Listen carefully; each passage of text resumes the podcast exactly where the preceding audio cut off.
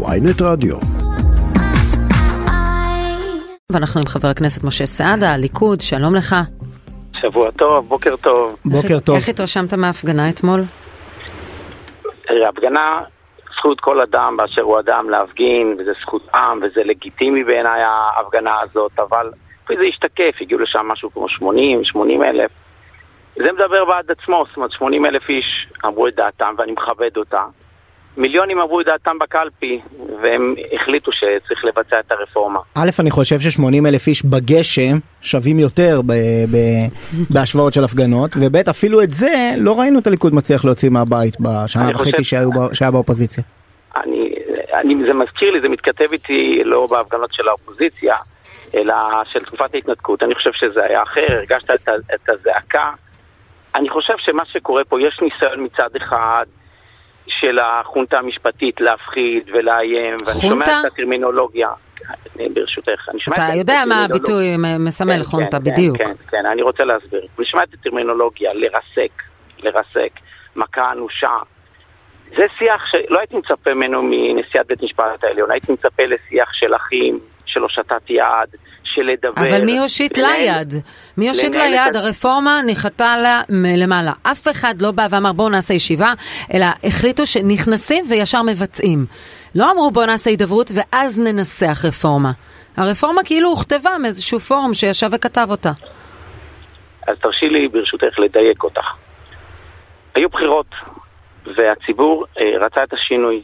אחרי הבחירות, ואחרי שנבחר שר המשפטים, הייתי, ישבתי, אני ישבתי בוועדת חוקה חוק ומשפט, ושמעתי את יריב לוין, שדיבר על כך שהוא רוצה שיתנהל שיח. הוא מבקש מכל המומחים, מכל הצדדים, להביא את כל המומחים כדי שנדון בדברים, שנדייק אותם, שניתן את, את הרפורמה הטובה ביותר. במקום שיח, אנחנו שומעים אמירות לא ראויות, שמרעילות את השיח. זה מתחיל מאהרון ברק שמדבר על כפית מוות, לאחר מכן נשיאת, נשיאת העליון, ואני חושב שהמקום הזה הוא לא ראוי. ולכן במספר פעמים כבר אמרתי שנשיאת עליון שמדברת בצורה הזאת, אין לה את הזכות להמשיך בתפקידה. כעובדת מדינה, אסור לה, אסור לה, וכולנו שווים בפני החוק, אסור לה לומר אמירות מהסוג הזה. אבל כמי שמובילה את את- הרשות השופטת שהיא רשות עצמאית, היא רואה פגיעה אנושה בשלטון החוק, או היא רואה פגיעה אנושה בעצמאות השיפוטית, חובתה להגיד, מה, היא בדיקטטורה? אסור לה לבטא את דעתה? אז אני רוצה להפתיע אותך. אתה צריך לברך על זה שהיא דיברה. אני אפתיע אותך. בחוק כולם שווים בפני החוק. כולם זה כולל, כולל כולם. ואם החוק אוסר, אוסר, חוק נציבות שירות המדינה אוסר לבקר את הממשלה באופן הזה, אלא אם כן בפסק דין או בתוך ועדות הכנסת, כולם שווים בפני החוק, כן, כן, ולכן היא צריכה לבחור. אם היא רוצה להיות ראשת האופוזיציה, שתוותר על המשכורת של המאה אלף שקל, תתפטר, ובאמת תעשה צעד אמיץ, ותלך, תתמודד לתפקיד פוליטי. אם היא רוצה להיות עובדת בשירות המדינה, היא חייבת כמו כולנו לפעול על פי הכללים. עכשיו, אבל בניגוד לעובדי שירות המדינה, היא בכל זאת ניצבת מעל, מעל הר- הרשות השופטת. האם אתה חושב שאם היא חושבת שיש פגיעה אנושה ברפורמה הזו, היא צריכה לשתוק? נשיאת בית המשפט העליון רואה פגיעה אנושה ברשות השופטת שעליה היא ניצבת, והיא צריכה לשתוק. זו הדמוקרטיה שלך? אז אני אענה לך. אם היא מרגישה שיש פגיעה, היא חייבת לומר את הדברים, אבל יש את הדרך איך אומרים את הדברים. יש אוקיי. דרך, היא צריכה לבוא לשר המשפטים, היא צריכה לבוא לוועדת חוקה ולהגיד את זה בצורה הכי נוקבת. תראה, אני ראיתי עיוותי דין במערכת המשפט מאוד קשים של פרקליט המדינה כן. ואלשיך. לא קיימתי מסיבת עיתונאים, לא נתתי נאום לאומה, אלא הגשתי תלונה על הדברים. פניתי למבקר המדינה, פניתי ליועץ כן. המשפטי לממשלה. כך ראוי. ברגע שהיא נהגה שלא על פי הכללים, תחשבי איזה מסר היא מעבירה לגורמים האחרים בשירות המדינה. ומסר שלא כולם שווים בפני החוק ויש שווים יותר. אבל, אבל חבר הכנסת משה סעדה. אני רואה, אני רואה את ההתנהלות שלכם בקואליציה אל מול ההפגנה שהייתה אתמול, ואני תמה, שנים שמענו את הימין מתמרמר, אולי בצדק, על זה שמחאה אופוזיציונית מתויגת כלא לגיטימית, שהתבטאויות קשות ישר אומרים זה המרדה, שהולכים לחפש בשולי המחנה איזה כמה מפגינים פרובוקטיביים וצובעים את כל ההפגנה באיזה צבעים אה, לא לגיטימיים, והנה אתם עושים בדיוק את אותו דבר.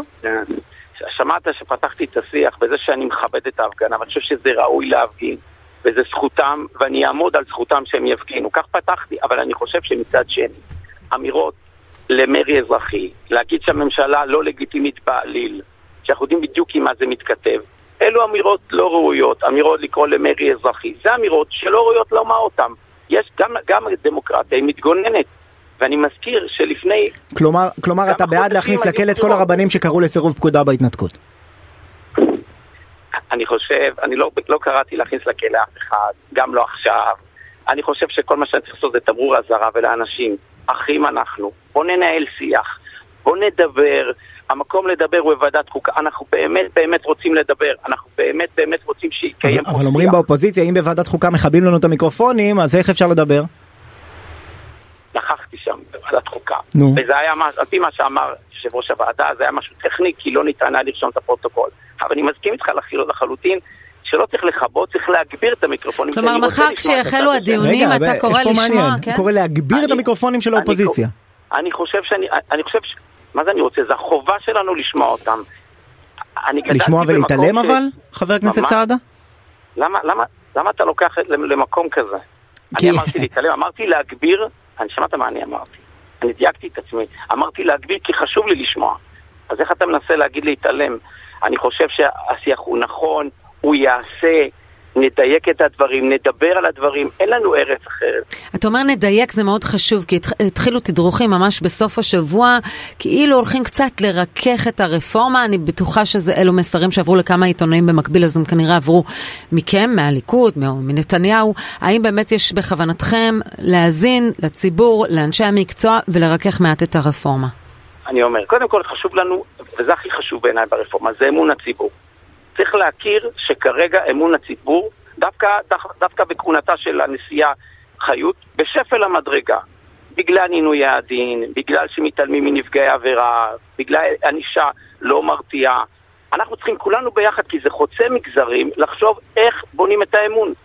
איך בונים את האמון? אני חושב שהרפורמה הזאת יכולה לקחת אותנו, יכולה לקחת אותנו להגברת אמון הציבור, להגברת המשילות, להגברת הדמוקרטיה. אז, אז, אז בוא ניכנס רגע, בוא ניכנס רגע ל... להסכמות. אה, אה, בוא נגיד ככה, ביום יומיים לפני שהוויכוח הזה נמאס על כולן, בוא ננסה רגע כן. להיכנס לעניין עצמו. כי מציע יריב לוין ואתם מציעים את שורת הרפורמות שאתם מציעים לעשות במערכת.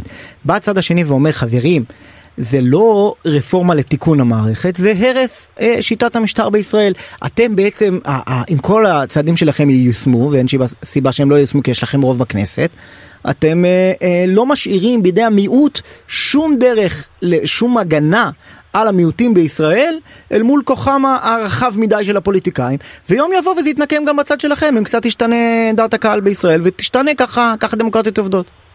קודם כל נתחיל בטרמינולוגיה, השיח שמדברים כל הזמן, אני רואה את זה, קורא את זה בעיתונים. עזוב, אני, אני עשיתי פרפרזה, אם, אם יש לך ביקורת על הטרמינולוגיה תבוא אליי. אז אני, לא, לא, לא, לא שלך, אני מדבר של התקשורת, על מהפכה, זה לא מהפכה, מהפכה זה מתכתב לך עם מהפכה של שלטון, לא, זה ממש לא, וזה ניסיון להנדסת תודעה. זה שינוי, זה רפורמה, זה תיקון. עכשיו okay. אוקיי. לגבי, המיעוט, לגבי, לגבי המהות. המיעוט, ברור, וזה המהות. ברור שזכויות המיעוט, המיעוט חשובות לנו לא פחות מאף גורם אחר. וזה סופר חשוב, ולכן, וזה מה שהרפורמה באה לתקן. עד היום לבית משפט עליון לא הייתה שום סמכות לפסול חוקים. אומר, אומרת הרפורמה, מעכשיו יש סמכות כזאת, וזה גם נכון ומדויק מבחינתי, ולכן, מצד אחד, מצד אחד יש לנו את, לכנסת היכולת לחוקק, מצד שני יש לבית משפט עליון את היכולת לפסול. ואז הכנסת יכולה בפסקת ההתגברות, שמי, שזה רעיון של השופט ברק, ברוב של כן, 61, הוא, לבטל. השופט ברק עכשיו, דיבר על רוב של 70 או 80. לא, לא, לא, לא. אה, אתה מדבר על חופש העיסוק. חופש העיסוק בתקופת אהרן ברק, הסכמי אוסלו, שהיה חשוב לו להציל את הממשלה, הוא, הוא, הוא, זו הייתה הצעה שלו. נכון. 61. כן. עכשיו אני חושב שמה שאנחנו עושים אם יש עכשיו יש אה, אה, רשות שלמעשה משתלטת על רשות אחרת, אנחנו יוצרים הרמוניה בין הרשויות. הרמוניה בין הרשויות, שכל רשות יוצרת איזונים ובלמים בין רשות אחת לשנייה. אז בוא תסביר איפה איזונים ובלמים. אומרים, אומרים באופוזיציה, אם ההצעה שלכם תעבור, אומרת נשיאת המשפט המשפט העליון, אומרים כל, כל הגורמים המשפטיים הבכירים במדינה, אה, לפחות מהצד האקטיביסטי, אומרים כזה דבר. אם מחר תהיה רוב של 61 בכנסת בעד למשל אה, אפליית ערבים ביישובים בגליל, אז, אז לא יהיה אף גוף במדינה שיכול לעצור את זה. באותה מידה, אם בעוד עשר שנים קצת ישתנה ויעביר אה, אה, 61 חברי כנסת שיגידו חרדים לא יכולים לקנות דירות ביישובים כאלה ואחרים, לא יהיה גוף במדינה שיכול לעצור את זה. אז שני דברים, רוב 61 זה, זה לא רוב פשוט, וגם אנחנו נתנגד לכל חוק, אנחנו כאינדיבידואלים, וגם הליכוד, חוק שמפלה. כי אנחנו אנשי זכויות, לא פחות מהשמאל. יש לכם שותפים קצת יותר קיצוני בעניין הזה, אבל רגע, אבל, שמעתי אבל מדבריך, האם בסופו של דבר זה ייסגר על רוב גבוה יותר מאשר 61? תני לי להשלים את מה שהוא שאל אותי, ברשותך. לכן אני אומר, גם אנחנו אנשים של, שחושבים בעד זכויות אדם, ו-61 זה לא רוב פשוט, זה לא רוב מקרי. ואני מזכיר לך שבית משפט העליון יכול לבטל, בית משפט עליון אחד יכול לבטל גם חוק כזה, כך שבסוף זה משאיר את הסמכות לבית משפט עליון. אבל אני חושב שהרפורמה הזאת למעשה תשנה ותהפוך את בית משפט כגוף שמשקף את החברה הישראלית. אני מזכיר לך שבשנים האחרונות זכינו לכיסא מזרחי. כיסא, כיסא אחד, מה זה מה שמגיע למזרחים? ולכן זה ישתנה, נזכה לראות שופטים אה, לאומיים, מזרחיים, אנשים מאג'נדו שמאל. בית משפט העליון ישקף את החברה הישראלית, וזה איך, מה שנכון, איך, וזה איך מה הוא ישקף אם, אה, אם יהיה רוב לפוליטיקאים, ושירצו כמובן להנכיח את התפיסה האידיאולוגית שלהם, איך הוא ישקף את כל הציבור? אני חושב שהוא ישקף, כמו שאנחנו יודעים, מי בוחר את מבקר המדינה היום? שהוא איש חשוב ומשמעותי בחברה. הכנסת. הפוליטיקאים, הפוליטיקאים. הם נבחרי הציבור. נבחרי הציבור משקפים את רצונם, הם נבחרים כל ארבע שנים. ולכן אותם נבחרים, במסגרת השיח, שיתקיים שיח, יבחרו את האנשים הראויים כן, אבל אתם טועים בזה לא- שאתה לא חושש שנהיה כמו ארצות הברית, שבסוף זה יתהפך, זאת אומרת אחרי 30 שנה הימין האמריקאי צריך להכניס מספיק אנשים לבית המשפט העליון, ועכשיו השמאל האמריקאי מדבר על פסקת התגברות ועל כל מיני רפורמות שיחלישו את כוחו של בית המשפט. אני סומך על החברה הישראלית, על הדמוקרטיה. אני חושב, אני חושב שבחברה הישראלית, לכן לא הגיעו רק 80 אלף, כי רוב האנשים מבינים, מבינים באמת, שלא כצעקתה. זה בסך הכל התופי טם-טם, שאנחנו שומעים, זה הגמוניה שרוצה לשמר את הכוח שלה, וזה כמו גוף הישרדותי ששומע רפורמה והוא נלחץ וצופף שורות, זה מה שקורה. אני חושב שלאזרח הישראלי הרפורמה הזאת היא טובה, תגביר את אמון הציבור, ולכן במערכת המשפט ולכן צריך להודות ליריב לוין על הרפורמה מוביל. אתה אומר דבר והיפוכו, מצד אחד אתה לא. מבין שצריך רגע. ללכת להידברות, ומצד, ומצד שני אתה מדבר על רפורמה, אתה, אתה מודה לו כבר על הרפורמה שהוא עשה לטובת עם ישראל, כלומר אתה כבר יודע מה יהיו התוצאות. לא, אני יודע, אני אגיד לך. ברור, ברור לי, וזה חד ערכי, שהרפורמה הזאת חייבת לעבור. עכשיו, ברור גם לי באותה מידה שחייבת להיות תיקונים ברפורמה. מה לדוגמה, מה, מה היית? מה למשל אתה היית מתקן? אני חושב, כדי לתקן צריך לנהל שיח, צריך לשמוע את הצד האחר. הנה אנחנו מנהלים שיח. עכשיו, כדי לנהל שיח אני צריך לשבת, להקשיב למומחים, זה מה שאני רוצה. רגע, לא, אתה מומחה, אתה, אתה בשר מבשרה של המערכת. בדיוק, אתה משפטן בא יריב לוין, הניח, הניח שורה של הצעות חוק, רוטמן מוסיף עוד הצעת חוק היועמ"שים בוועדה שלו.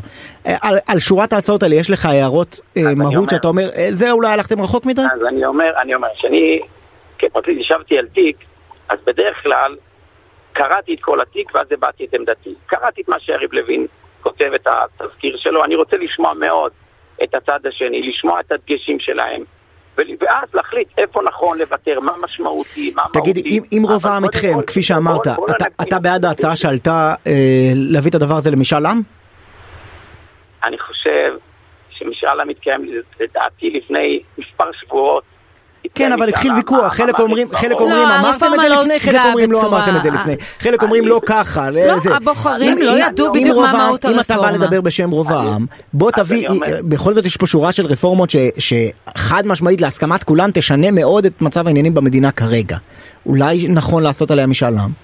אז אני חושב שהיה משאל עם. אני בכל מקום שהייתי, בכל כנס, בכל כפר, בכל אתר, כולם, השטח דיבר איתי על הרפורמה המשפטית. ועל זה הלכנו לבחירות, אפילו אה, אה, אהוד ברק כתב מאמר על זה שהבחירות זה על זה. אני מזכיר לכם, גם הציונות הדתית הוציאה את הרפורמה, אני אישית דיברתי על הרפורמה בכל אתר ואתר, ולכן זה, הציבור אמר את דברו.